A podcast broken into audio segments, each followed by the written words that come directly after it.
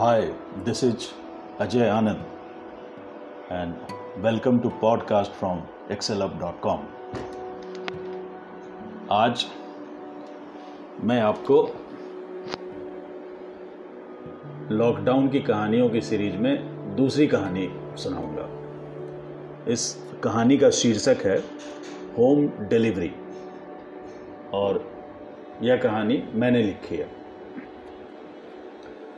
head constable Vijay Pratap jeep की पिछली seat पर बैठा और उसके साथ ही दो कांस्टेबल भी बैठ गए। विजय प्रताप ने ड्राइवर से कहा, सीधा राजनगर चलो, वहाँ पूरा मोहल्ला सील कर दिया गया ताकि कोई भी आने जाने ना पाए। पिछले 48 घंटे में उस मोहल्ले से कोरोना के 25 मरीज़ मिले हैं। आज अधिक काम करना पड़ेगा। लोगों के घरों तक राशन पानी भी पहुंचाना यह सुनकर ड्राइवर ने कहा, अरे वाह साहब आज तक अपने घर का राशन तो हमसे मंगवाते रहे। और अब चले पूरे मोहल्ले के राशन का इंतज़ाम करने। बढ़िया है। अब देखते रहिए। सरकार आपसे और क्या क्या करवाती है। जैसे ही जीप ने रफ्तार पकड़ी, विजय प्रताप के मोबाइल पर धड़ाधड़ व्हाट्सएप मैसेज आने लगे। वह एक एक करके मैसेज पढ़ता था और कांस्टेबल से लिस्ट बनाने को कहता था। कांस्टेबल ने पहले मकान नंबर लिखा और उसके बाद सामान की लिस्ट बनाई। गोभी, एक किलो, आलू पाँच किलो, धनिया, एक गड्डी, बैगन, एक किलो। दूसरी लिस्ट में लिखा था, चावल दो किलो, जुलाब की गोलियाँ पाँच जो शानदार दो पैकेट। जब तक उनकी जीप राजनगर पहुँची, तब तक कम से कम 20 घरों के मैसेज आ चुके थे और उतनी ही लिस्ट बन चुकी थी। जैसे ही जीप राजनगर के पास रुकी, किसी टेलीविज़न चैनल के रिपोर्टर ने अपनी माइक विजय प्रताप के मुँह में लगभग घुसेड़ दी। उस रिपोर्टर ने पूछा, आप हैं हेड कांस्टेबल विजय प्रताप और हमारा देश आप जैसे वीर सपूतों को इस महान कार्य के लिए हमेशा कृतज्ञ रहेगा। सुबह से आप के पास कितने घरों से सामान पहुँचाने की लिस्ट मिल चुकी है, सर? विजय प्रताप तो पहले थोड़ा समझाए और फिर अपनी वर्दी और टोपी को व्यवस्थित किया, फिर बड़ी मुश्किल से अपने चेहरे पर मुस्कान लाते बोले, अरे नहीं, हम तो अपना फ़र्ज़ निभा रहे हैं। अब इस विपदा की घड़ी में पुलिस जनता के काम नहीं आएगी तो कौन आएगा? हमारा तो नारा ही है कि आपकी पुलिस सदैव आपके लिए। तभी विजय प्रताप के मोबाइल की घंटी बजी। कोई महिला अपने लिए सामान की लिस्ट लिखवाना चाह रही थी। आलू, प्याज, गोभी, बैगन और दूध लिखवाने के बाद जब महिला ने केक का नाम लिखवाया तो विजय प्रताप थोड़ा भड़क से गए। विजय प्रताप ने कहा कि केक ज़रूरी सामान की श्रेणी में नहीं आता है, इसलिए वह केक सप्लाई नहीं करवा पाएँगे।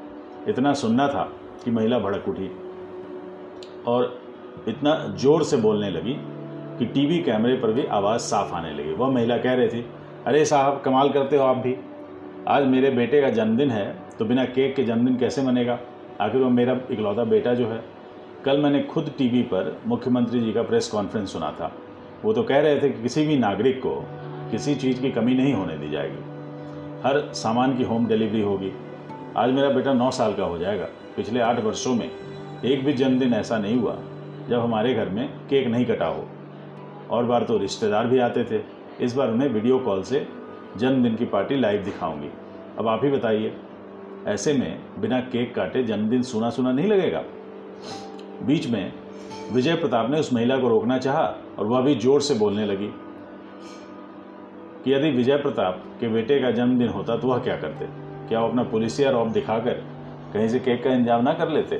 महिला ने फिर कहा कि अगर वह आज केक का इंतज़ाम कर दें तो महिला उन्हें राखी बांधेंगी और उसका बच्चा उन्हें हमेशा मामा मामा कहकर बुलाएगा। बेचारे विजय प्रताप को तो दुर्दांत अपराधियों या फिर रोबीले अफसरों की भयानक बातें सुनने की आदत पड़ी हुई थी। लगता है, इसके पहले किसी ने उनसे इतनी भावुकता से बात नहीं की थी। टेलीविज़न पर साफ़ दिख रहा था कि विजय प्रताप की आँखें गीली हो चुकी थी।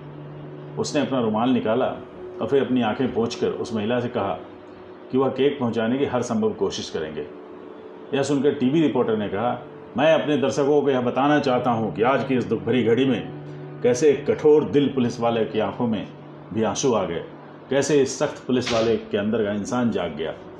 कैमरामैन इश्तियाक के साथ मैं ब्रजेंद्र मिश्रा, परसों तक चैनल की तरफ़ से हेड कांस्टेबल विजय प्रताप का शुक्रिया अदा करना चाहता हूँ। मुझे पूरा भरोसा है कि आज उस मासूम बच्चे के जन्मदिन के समारोह में केक की कमी बिल्कुल नहीं खलेगी। रात करीब 10 बजे ड्यूटी समाप्त होने के बाद विजय प्रताप अपने घर पहुँचे, जैसे ही दरवाज़ा खुला तो उनकी पत्नी ने कहा, अरे, खाली हाथ लौटे हो? तुम्हें याद है, जाते वक्त कुछ सामान की लिस्ट दी थी? सामान कहाँ है? विजय प्रताप ने बताया कि वह पूरे दिन राजनगर में होम डिलीवरी करने में इतना व्यस्त था कि उसे लिस्ट का ध्यान ही नहीं आया। अब उसकी पत्नी के बरसने की बारी थी। हाँ हाँ तुम तो आजकल समाज सेवा में निकले हो। उस चुड़ैल ने अपनी चिकनी चुपड़ी बातों से तुम्हारा मन मोह लिया और बदले में राखी वाला लॉलीपॉप भी पकड़ा दिया। यहाँ अपने बच्चे का जन्मदिन है, वह याद नहीं रहा। बेचारा गोलू, इंतज़ार करते करते सो गया। वो तो भला हो, पड़ोस वाले शर्मा जी का कि कम से कम उसे एक चॉकलेट मिल गई। नहीं तो जन्मदिन के नाम पर उसे तो लॉलीपॉप भी नहीं मिलता। खाना टेबल पर रखा है, खा लेना। खाना गर्म करने की ज़रूरत नहीं है क्योंकि गैस का सिलेंडर अधिक दिनों तक चलाना है। पता नहीं, दूसरों के घरों में सिलेंडर पहुंचाते पहुंचाते अपने घर की गैस न निकल जाए। That's all for this story thank you